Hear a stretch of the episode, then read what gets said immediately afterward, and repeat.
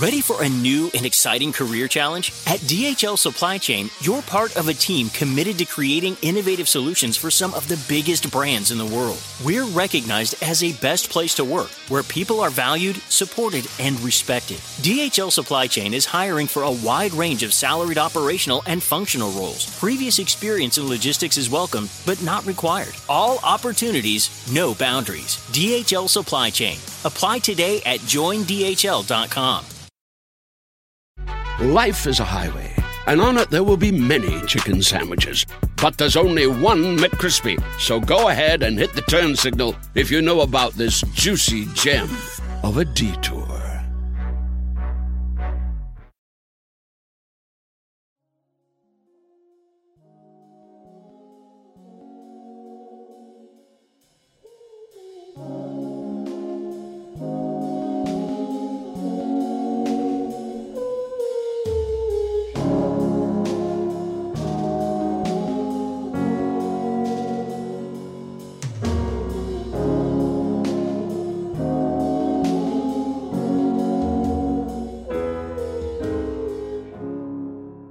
Hello and welcome to an unusual episode of I Weigh with Jameela Jamil, a podcast against shame. Uh, this week I have no guest. There were some scheduling issues and so I'm on my Jack Jones. I'm all alone and I think there is... There's almost nothing I find scarier than the idea of talking completely alone with no one to bounce off of. I don't trust my uh, brain, but you know what?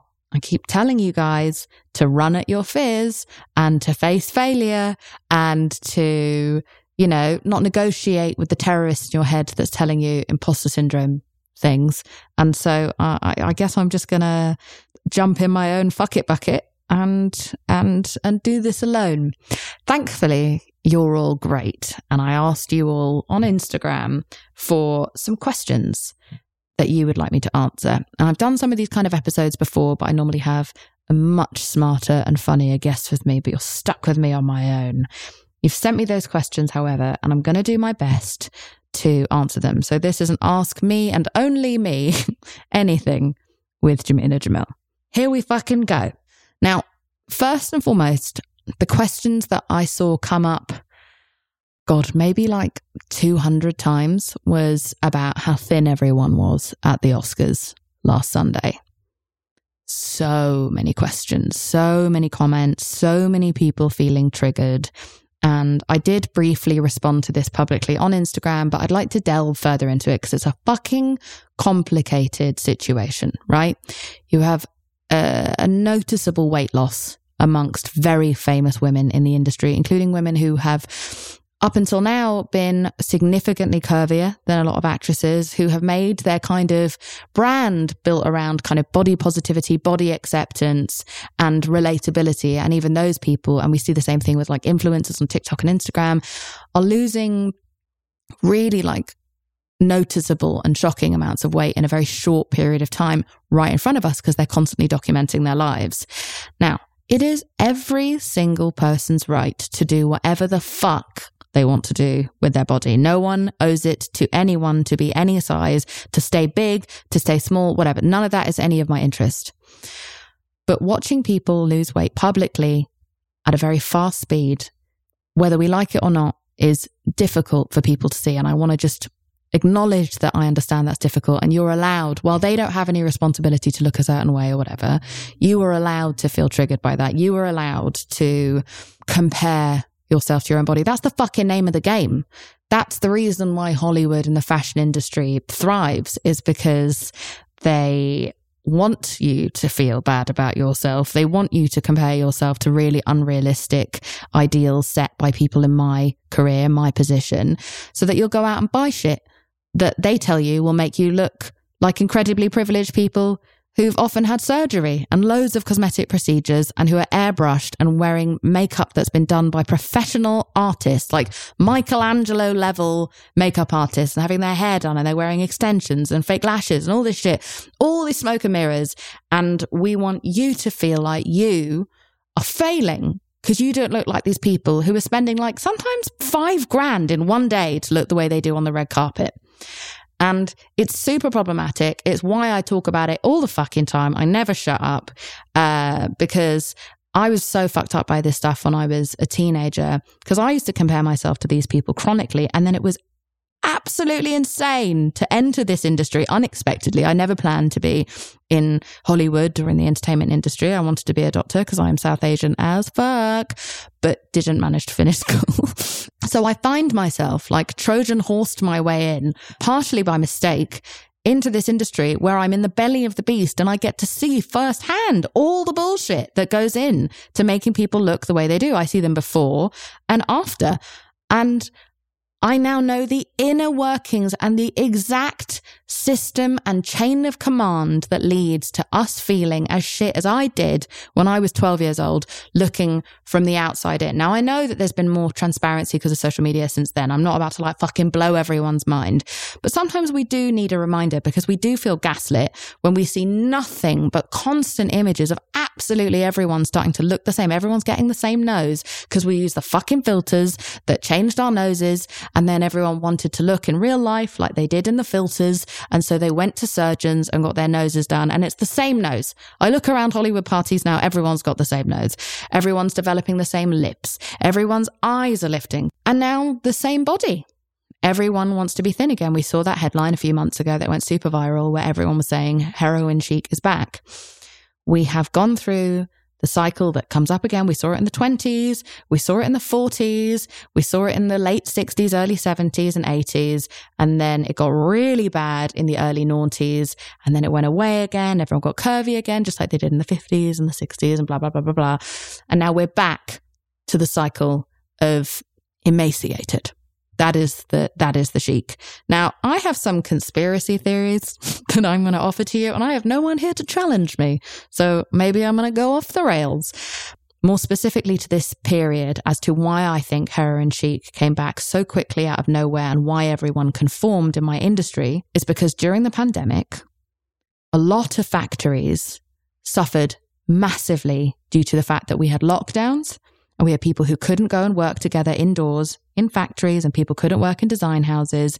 And suddenly there was this ginormous material shortage. I genuinely think this might have something to do with the fact that then I noticed, because I'm constantly having to do fittings for work and for events and stuff, that the samples were getting smaller. I think the samples are getting smaller, not just because designers who are predominantly male hate women or something like that, but because the material that we did have available after COVID suddenly became much more expensive because there was less of it available. So I think that's why we suddenly started having cropped everything. I didn't see a single fucking shirt that wasn't cropped. Cropped t-shirts, cropped vests, like three inch mini skirts, the Miu Miu skirt that went super viral that barely covers your clitoris. And that's fine. You could do what you want, but that became like a normalized length of skirt. The trousers became cropped. Everything was fucking cropped. And I remember at the time thinking, why is this a style? And then it occurred to me that, oh yeah, the, the, the sizing is getting smaller. Suddenly a small feels like an extra, extra small. Suddenly a large feels like a, a small. Like suddenly I can't fit into, and I'm a, you know, a, a slim sort of size eight U S woman. I can't fit into most normal clothing stores as big a size. Everything's shrinking. Oh, it's because there's been a fucking shortage. But rather than say that, rather than pull back on the amount of output they are producing, rather than announce the fact that there have been shortages, therefore they need to make less clothes, uh, they gaslight us into thinking there's something wrong with us and our bodies, a lot of which got bigger during the pandemic because we were stuck inside and not doing anything and not moving uh, and protecting ourselves like good citizens. Instead, they made us think this is a new, fun, exciting trend for everyone to jump back on. And so they they made us feel like it's now our responsibility to feel comfortable in constantly cropped clothes and to have the kind of bodies that suit really cropped things. Now, I personally think anybody can suit any kind of item. It really depends on the individual and the confidence with which they wear it. However, not everyone feels comfortable if they're spilling out of things. Not everyone wants to show their flesh. I particularly don't love showing my flesh all the time. I have to be in a very particular kind of mood, and I normally need to have had some sort of anxiety medication because I'm weird about nudity. I don't know where that comes from. Honestly, if I could shower in like a full suit and tie, I think I would. Um, anyway, so now how do we take this shortage and apply it to what we're seeing currently at the Oscars?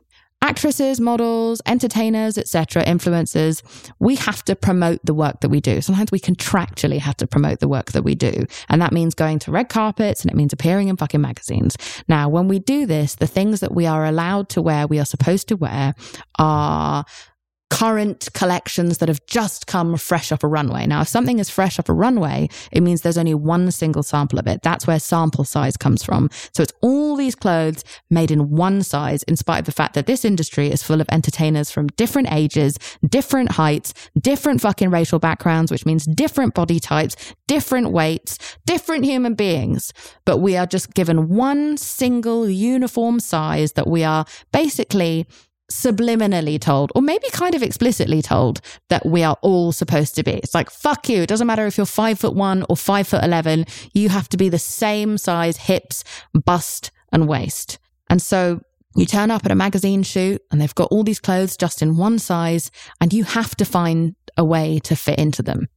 And that is non-negotiable. There's nothing you can do about it. You can't bring your own clothes. If you want to be in the magazine to promote your fucking shit, which you have to do contractually, otherwise you won't be hired again for another job, you have to fit into these fucking samples. Same thing with the red carpet. Now with the red carpet, it's like different in that you can sometimes alter the dress to make it bigger, right? However, doing that costs an extra thousand to one thousand five hundred dollars.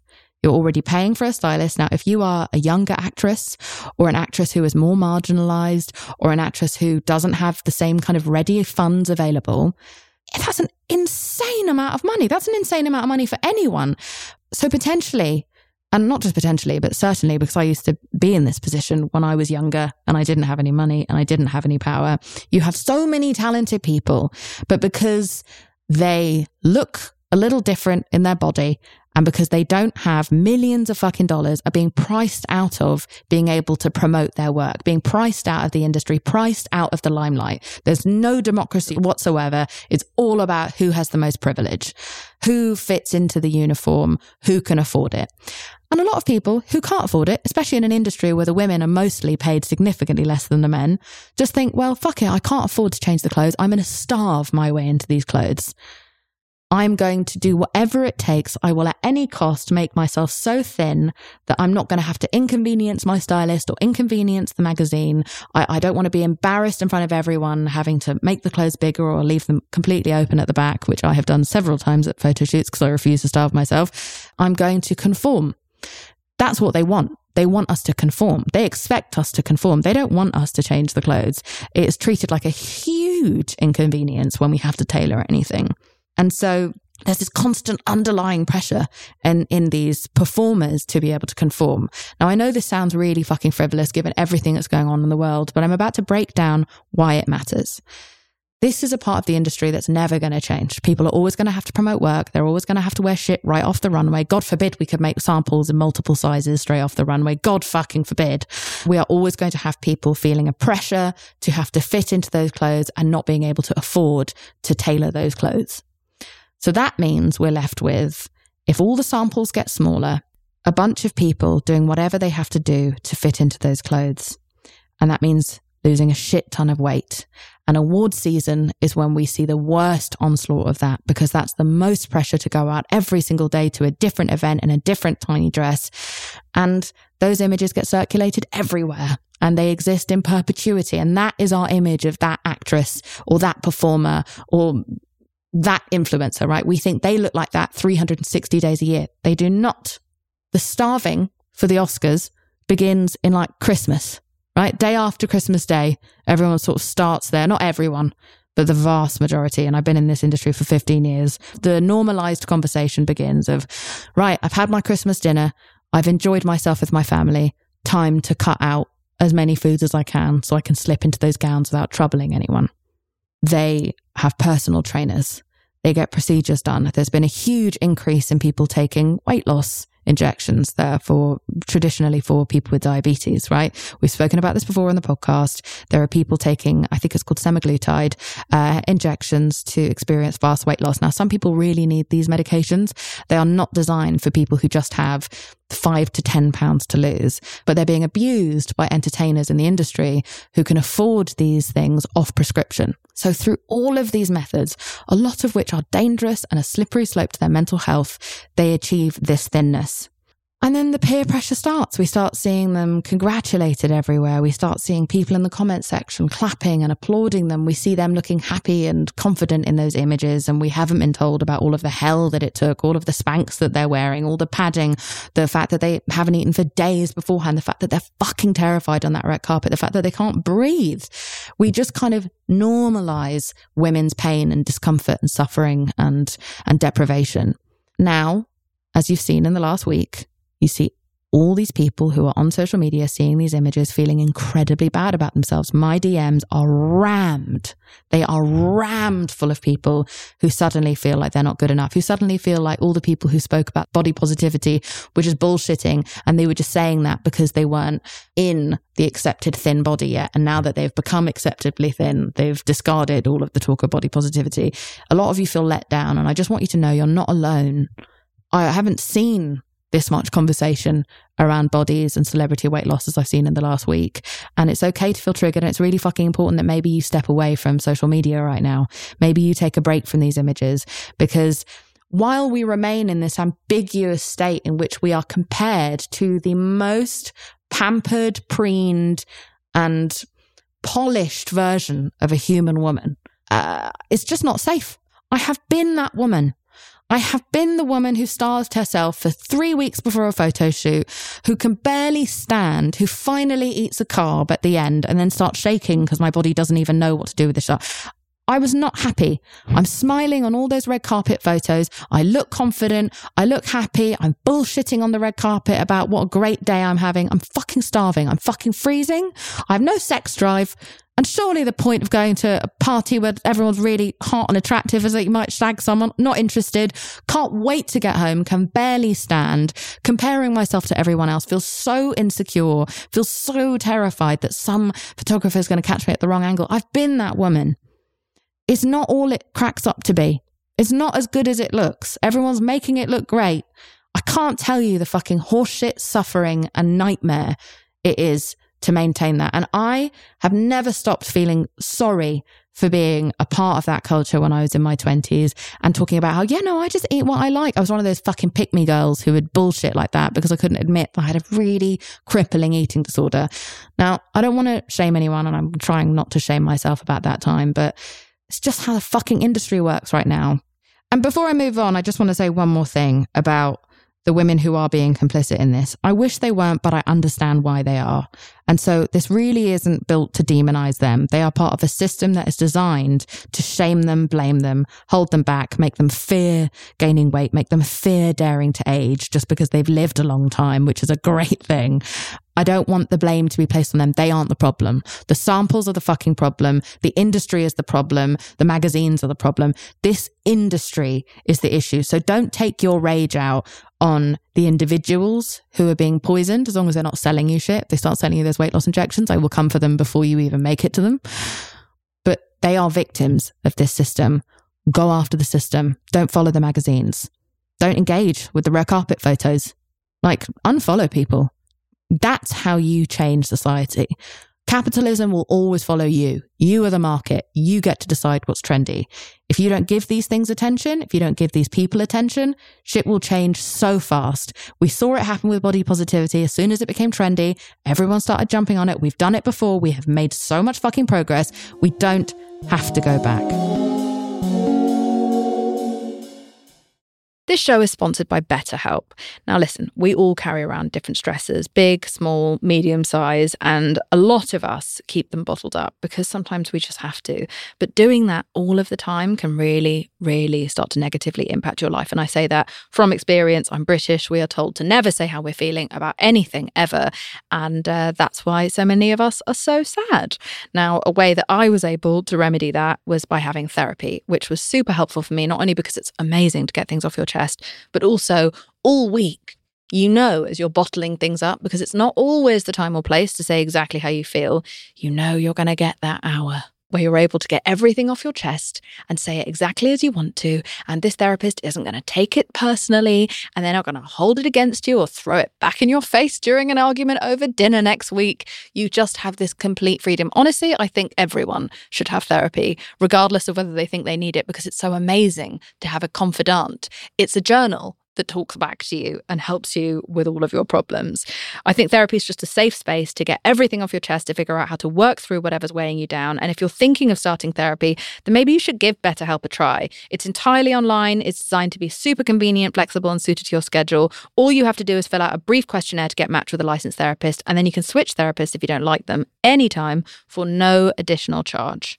Get it off your chest with BetterHelp. Visit betterhelp.com forward slash I Weigh today to get ten percent off your first month. That's betterhelp, H-E-L-P dot com slash I Weigh. Who doesn't love a classic chocolate chip cookie? Famous Amos has been making them since the seventies, nineteen seventy-five to be exact. With semi-sweet chocolate chips and a satisfying crunch, it's everything classic in one bite-sized cookie. And fans couldn't get enough. That's right. You'll find our original recipe, the one you know and love, in every bag of Famous Amos original chocolate chip cookies. Find Famous Amos anywhere you buy your favorite snacks. Start clean with Clorox, because Clorox delivers a powerful clean every time. Because messes happen. Because... Hey, listen, remember how you told me to toss those takeout containers before we left for vacation? And you were like, I'm serious. If that leaks over the counter, it'll be a slimy abomination by the time I get back. And I was like, yeah, yeah, yeah, of course. Don't worry about it. I won't forget. Well. Ooh, yeah, that happens. So start clean with Clorox. Use Clorox products as directed. Rinse after use if in contact with food surface.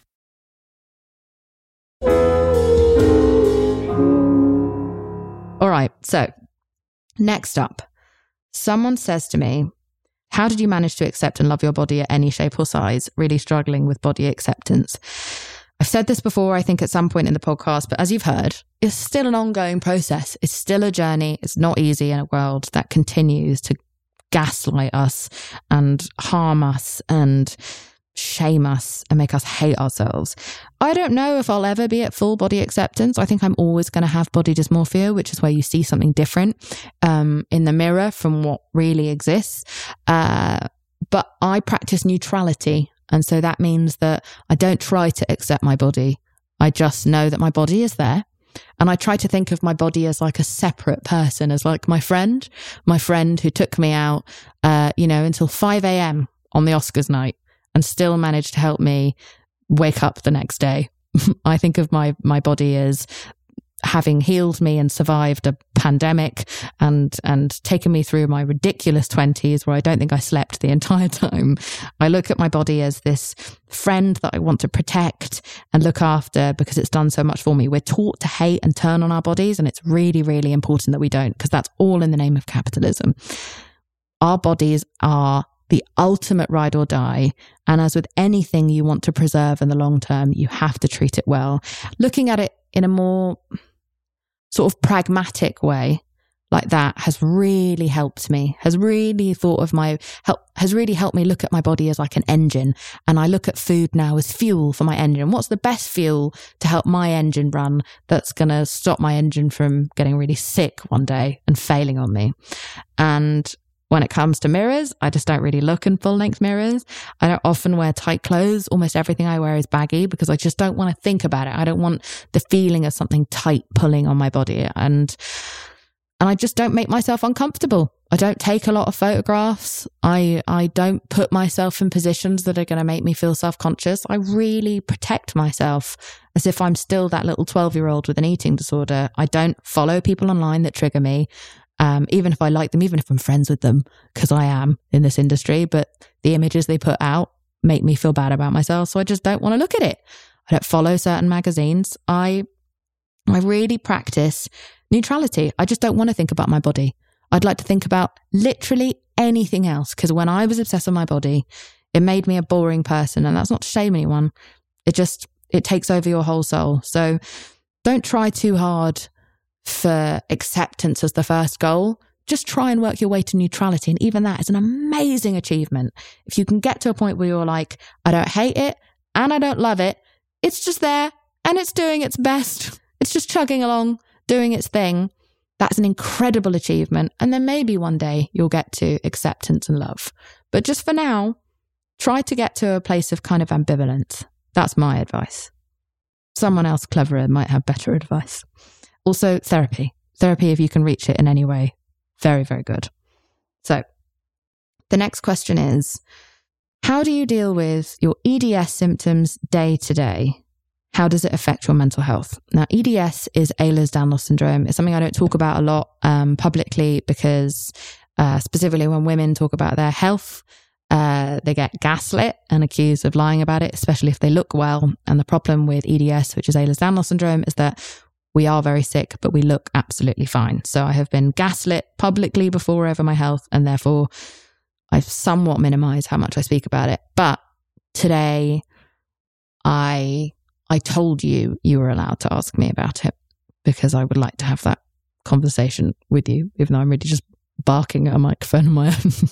um, but uh, E D S is a, a collagen deficiency. It affects like every cell in your body, basically every new cell that's being created. It impacts, impacts your skin, your teeth, your organs, your joints. Really fucks up my joints. Uh, I have hypermobile E D S, which means that I um, dislocate my joints all the time really easily, even if I'm not doing anything. Sometimes it happens while I'm lying down in bed. And so it's a debilitating condition, and it makes you feel, as with many chronic health issues, really fucking persecuted.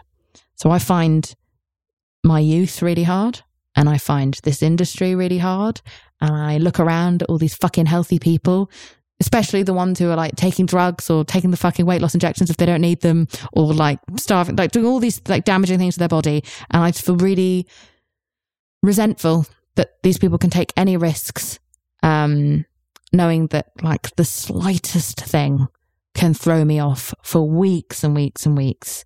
Um, I feel resentful that it's harder for me to do a fourteen hour day sometimes than other people. I resent the fact that my legs are swollen at the end of every single day. So in between every take, I have to run somewhere and like privately put my legs up against a wall to try and decrease the swelling as fast as I can. I resent the fact that I can't really talk about it openly with people I work with. Otherwise, I'm worried I'll be discriminated against, which is why I'm just talking about it now on this super secret podcast. But at this point, cat's out of the fucking bag, and I don't really care anymore. I don't want to do work that's going to be too hard for my body. It's frustrating being a brown woman and already having the limitations that come with that, and then also having this thing that is stopping you from fulfilling your dreams and your potential. It's hard. But it has also taught me to be incredibly grateful for the things that do work in my body, for the days that are good, for the days where I wake up in less pain. It has taught me a gratitude that I don't think I ever would have had, and taught me an ability to enjoy the day and make the most of everything. And I know it sounds so cheesy to be like, you know, without the darkness, we can't appreciate the light. But I think it's made me a stronger person. I think it's made me a more empathetic person towards other people's struggles. It's made me realize I'm fucking made of diamonds. I mean, slightly sort of budget diamonds, I think, but because shit's not working properly. But I feel... I feel so proud of myself for getting up every day and for trying, and for getting past the insecurities that come with when your, you know, your whole face fucking swells up for no reason, and your legs are swelling and you're in pain, or you're walking a bit funny. You know, it's, it's testing, and it's okay to say it's testing.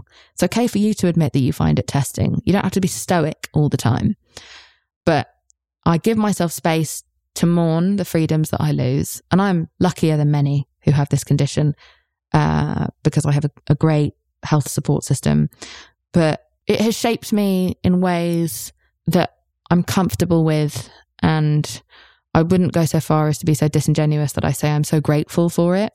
But there are things it has given me that I, I'd do it again. I'd have this condition again because of ways in which it shaped me that make me like myself. And and so I want you to know that I think you're fucking amazing if you're dealing with something like this, and you're allowed to be grumpy. I'm so fucking grumpy sometimes. You're allowed to be grumpy. Let it all hang out, babe. Be grumpy. Fucking moan about it. You're a hero, and heroes are allowed to moan. We don't talk enough about the moaning that heroes need to do. You can't store that stuff up inside, otherwise you'll just get sicker. So let it out. Let it be known to others around you what a legend and hero you are, and just take it easy. Take it easy. Feel free to take it easy. You don't have to keep up with anyone. You just have to keep up with yourself. Listen to your body. Do not push it. Do not think you can outsmart it. Eventually, everything catches up with you. Just live your life as slowly and tenderly as you can. I'm not going to have the kind of career that maybe I dreamed of, because there are certain things I'm just not going to be able to do. Certain hours I'm not going to be able to work. And I've come to accept that that's okay, because nothing is more important than feeling good in the long term. I hope that was clear. Uh, all right, the next one. What was the last thing you did for you that made you feel empowered? And any tips on how to encourage others to do the same for themselves? What was the last thing I did? I think I've just been on a kind of gradual empowerment journey in the specifics of learning how to say no. Even in the way that I was talking about earlier. Like, no, I'm not going to go to that event and wear that thing for that brand that won't make something in my fucking size. Uh, no, I don't want to put up with this friendship that makes me feel like shit. No, I don't want to talk to this family member anymore who makes me feel like shit. I have strict boundaries. And if I, I offer people the chance to meet me at my boundary, and if they cross it, they could all go get fucked. I have fired people who work with me because I felt like they were not being honorable or truthful. I have just, I've just decided, like, I'm on, I'm in my villain era. I am in my era of no. And it started with micro no's, just like little things like, oh, sorry, um, that, that coffee hasn't come the way that I ordered it. Please, can I have one the way that I ordered it? Or this, this meal has got something I'm allergic to in it. Can, can I please ha- have a different plate without the thing I'm allergic to on it? Which normally as an English person, I would never, ever do. That's sacrilege.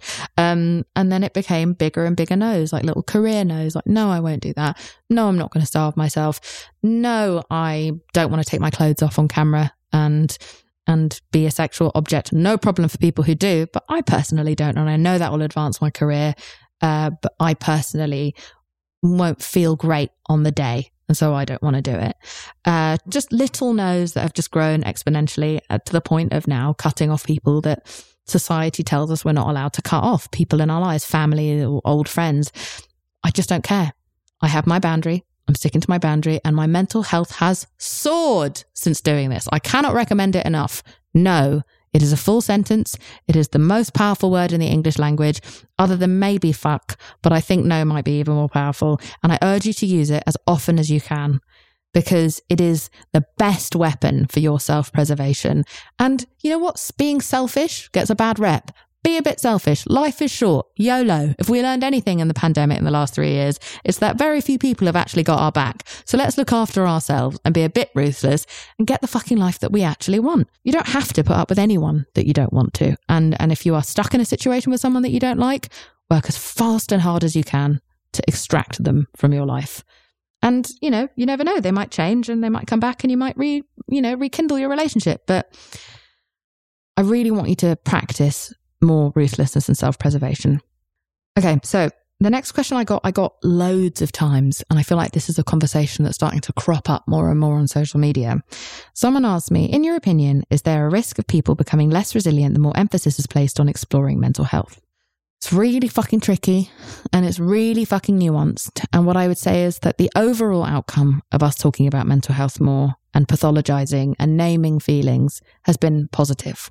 Right, because a lot of people feel much less alone, and they have sought more help because they realize that there's something that's not working quite right, and they've opened up to friends and family, and and it's made people just feel like we're together in this.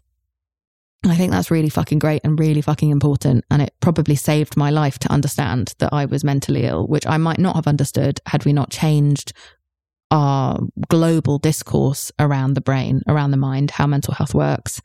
However, I saw this video of Esther Perel, who was fucking brilliant on this podcast uh, last year. You should definitely go and listen to that episode. But Esther Perel is an amazing psychologist, and she was talking about the fact that she's concerned that the rise, especially on apps like TikTok, of people saying, I've got A D H D, or this is depression, or this is anxiety. She was like, there's benefits to it, but also, are we making people not only less resilient, but like, are we over pathologizing what is really just young people struggling with a terrible world. And the reason that's important is that she's not victim shaming anyone, right? She's not being like, you need to toughen up, you little snowflake. She's saying that the world is objectively shit right now. And things are getting shitter in far too many places, in places where it should not be getting any shitter at all, places where we know better and where we have the funds to not make things as scary as they are becoming, right? The rise in abortion access being taken away, the rise in gay marriage now being on the chopping block, the rise in hate crimes, and the discourse has become so uncivil on both political sides. Like, it's just chaos, the fucking climate, the flooding, the fires. It doesn't actually mean there's something wrong with you if you're feeling anxious or you're feeling depressed. And I'm not in any way trying to diagnose you. I'm not a fucking mental health professional. But her point is that we might not push for the social change that we need, for the societal change that we need, if we're just telling everyone that they're just sick. Like, maybe you are having a very, very normal response to an abnormal society. And maybe rather than just you needing to change, or you needing to work on yourself, or you needing to be medicated, our system needs to change. This world needs to be less scary for women, for marginalized people, for trans people, for people living in areas that are disproportionately impacted by climate change.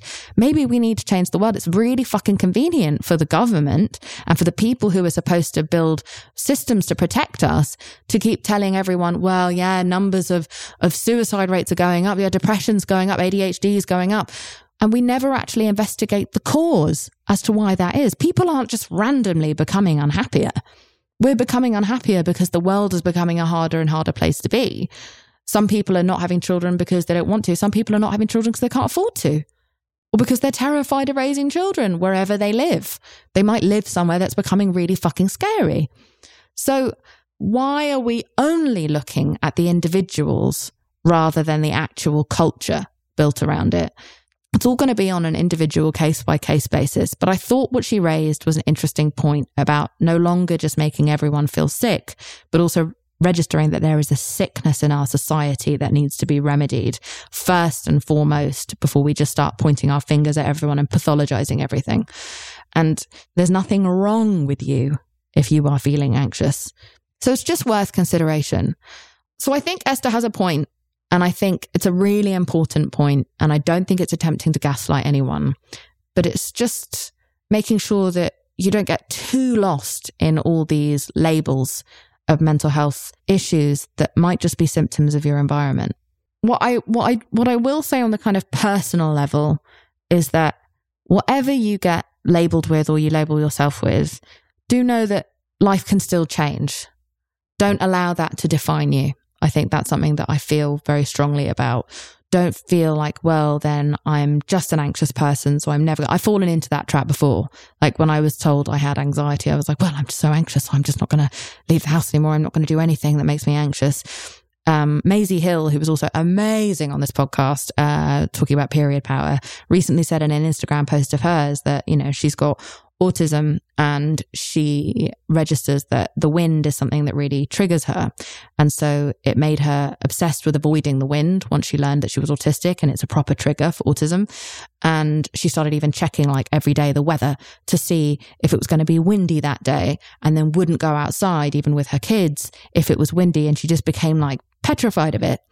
And actually there was, there was a, a difference to be split there, where it's like, okay, I register that I'm troubled by the wind. I'm going to try not to go out into, like, fucking, I don't know, like a gale storm, but I know that I'm going to survive and I'm going to be okay. And I'm going to find a way to make some peace with the wind where I can at least bear it so that I'm not stopped from living my entire life. It really resonated with me because I think I'm someone who has a predisposition to wanting to bubble myself too much. Now, I'm all for self-preservation, as we know, but I don't want to get to a point where I deny myself of experiences and growth and things that might I might actually be okay with. Just because I wasn't in the past, maybe I can find some other coping techniques. Maybe I can work with a therapist or with friends, or tell someone that I'm scared and they can reassure me, or we can do it together. I have found there to be workarounds when I haven't just gone, well, I'm afraid of that, therefore I'm never going to go near it again. So it's a more important subject, and it's one that I realize now in this moment that I probably need to cover with a proper psychologist on this podcast, and I will do that. And I thank you for asking that question so Many of you asked me that question today because of the rising discourse of, are we pathologizing people too much, especially women? Um, and, and I appreciate it. And I'm going to delve into it with someone who went to school. Start clean with Clorox, because Clorox delivers a powerful clean every time. Because messes happen. Because... Hey, listen, remember how you told me to toss those takeout containers before we left for vacation? And you were like, I'm serious. If that leaks over the counter, it'll be a slimy abomination by the time I get back. And I was like, yeah, yeah, yeah, of course. Don't worry about it. I won't forget. Well. Ooh, yeah, that happens. So start clean with Clorox. Use Clorox products as directed. Rinse after use if in contact with food surface. Life is a highway. And on it, there will be many chicken sandwiches. But there's only one McCrispy. So go ahead and hit the turn signal if you know about this juicy gem of a detour.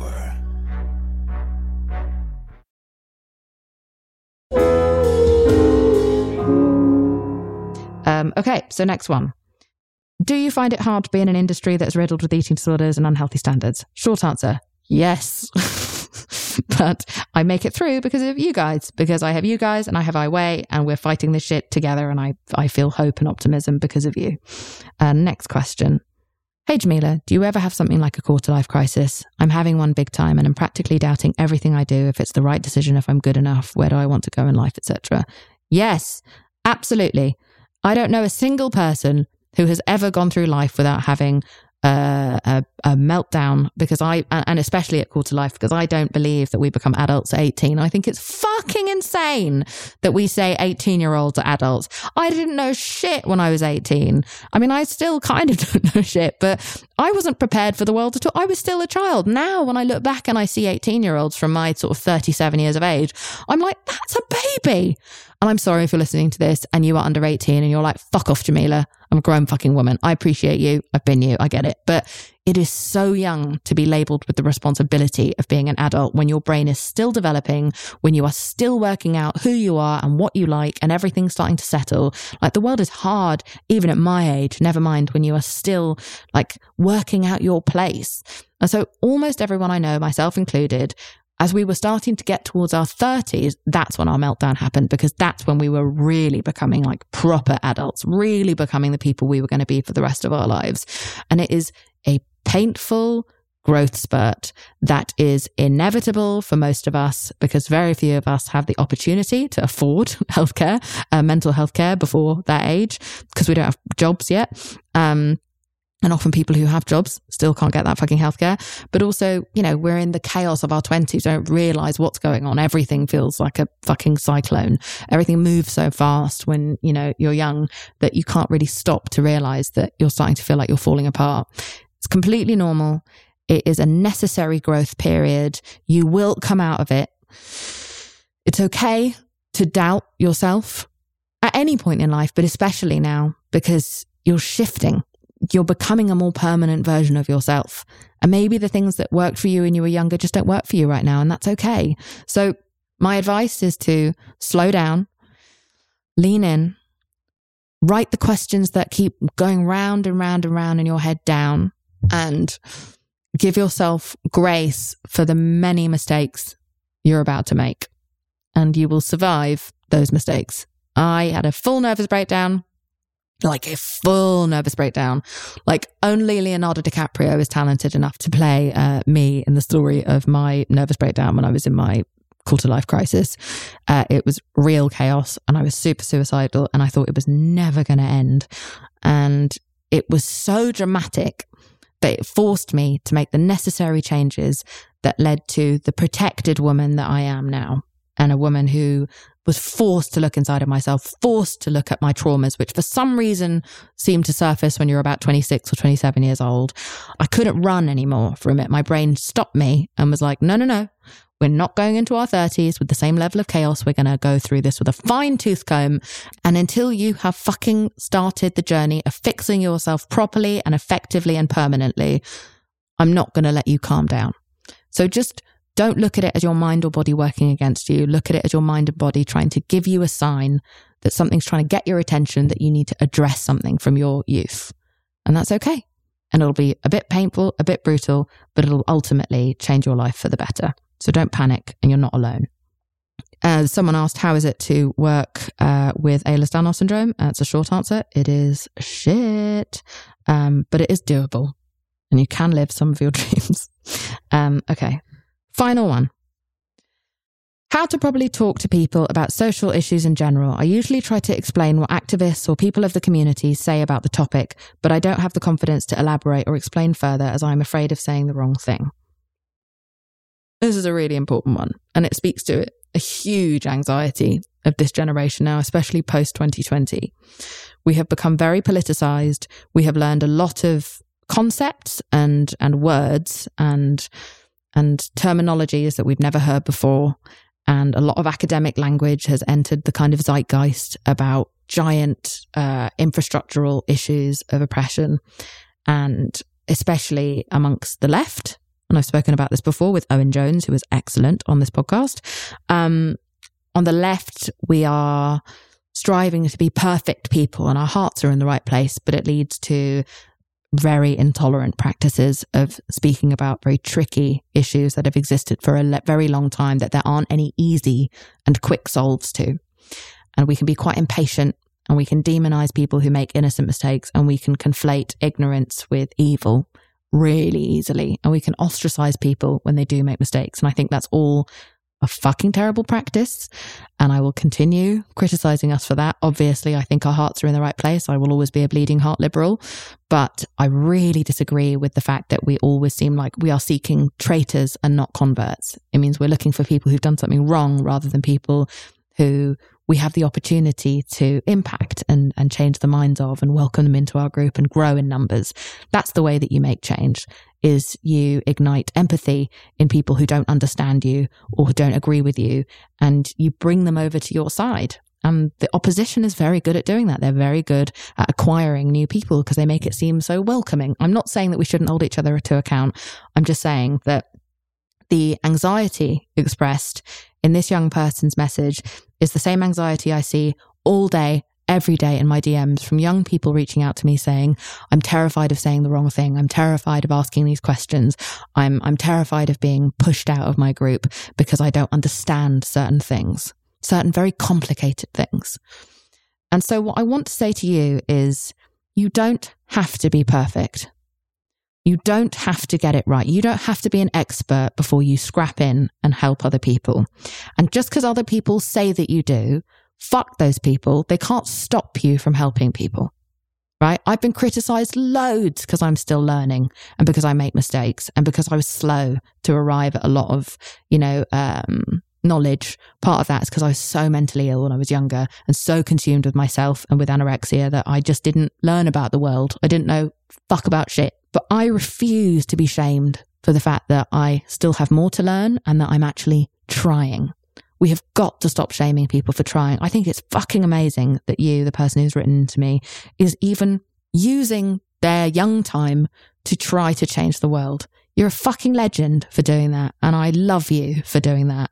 And the best thing that you can do is not feel like you have to be the mouthpiece for every issue, but go and find great books by excellent experts who break this shit down. Find great podcast episodes. I know that on this podcast alone, we've had so many great episodes in which I've learned so much from my guests. And so you can find those episodes and find those books and hand those to people and, and give them those tools. You don't have to become an expert in every single fucking issue in the world. It's impossible.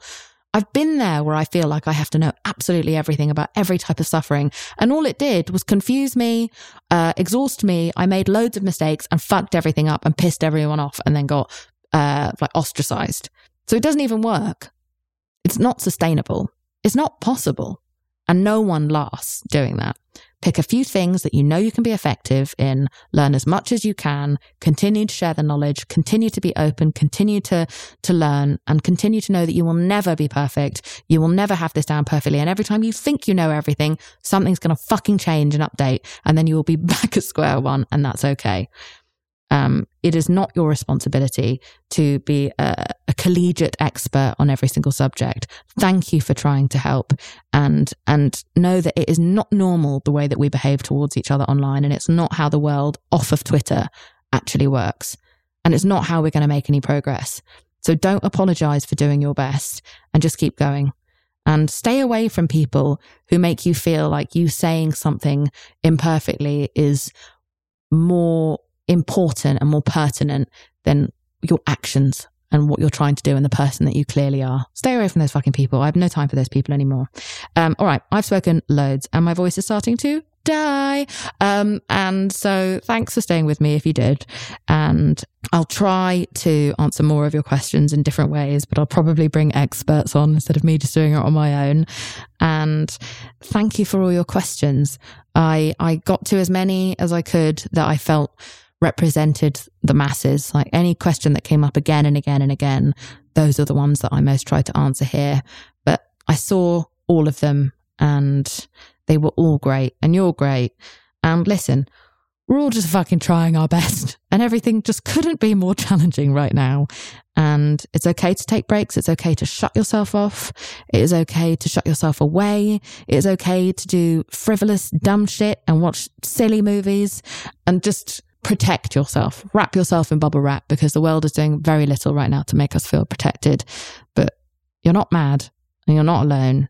I genuinely believe this shit is going to pass. I know it feels like everything's getting worse because in some ways it is, but technically we are still technically moving in the right direction as a general civilization. And I have changed from being the most problematic asshole I've ever met to being someone who is constantly trying to do the best I can do for other people. And so if I can change, the world can change.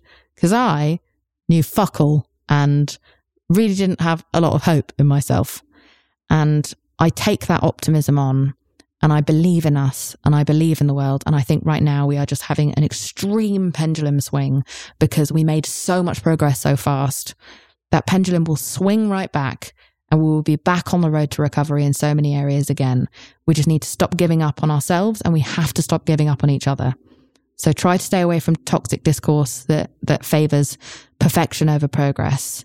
Perfection is known to be the enemy of progress. Don't fall into that trap. And don't feel bad if you have setbacks, relapses with your health, with your mental health. It happens. It's part of development. It's part of growth. Just stick up for yourself, as I always say, as you would for your best friend. Just stand up to the voices in your head, stand up to the voices outside of you, and know that the chances are, in the end, we're going to be okay. Well, I'm going to go now and lie down because I found this very scary. and uh, message me and tell me any of your thoughts. And uh, I love you very much. Bye. Thank you so much for listening to this week's episode. I Weigh with Jameela Jamil is produced and researched by myself, Jameela Jamil, Erin Finnegan, and Kimmy Gregory. It is edited by Andrew Carson, and the beautiful music you are hearing now is made by my boyfriend, James Blake. If you haven't already, please rate, review, and subscribe to the show. It's a great way to show your support. We also have a bonus series exclusively on Stitcher Premium called Ask Jameela Anything. Check it out. You can get a free month of Stitcher Premium by going to stitcher.com forward slash premium and using the promo code I Weigh. Lastly, over at I Weigh, we would love to hear from you and share what you weigh at the end of this podcast. You can leave us a voicemail at one eight one eight, six six zero, five five four three or email us what you weigh at i weigh podcast at gmail dot com. And now, we would love to pass the mic to one of our fabulous listeners. I weigh the love I have for my friends and family and the love my family has for me. I weigh always being there for my friends when I can. I weigh my desire to help people. I weigh my beliefs in a creator being a single God, my beliefs in spirits and the spiritual power of your ancestors. Start clean with Clorox, because Clorox delivers a powerful clean every time. Because messes happen. Because... Hey, listen, remember how you told me to toss those takeout containers before we left for vacation? And you were like, I'm serious. If that leaks over the counter, it'll be a slimy abomination by the time I get back. And I was like, yeah, yeah, yeah, of course. Don't worry about it. I won't forget. Well. Ooh, yeah, that happens. So start clean with Clorox. Use Clorox products as directed. Rinse after use if in contact with food surface. Life is a highway. And on it, there will be many chicken sandwiches. But there's only one McCrispy. So go ahead and hit the turn signal if you know about this juicy gem of a detour.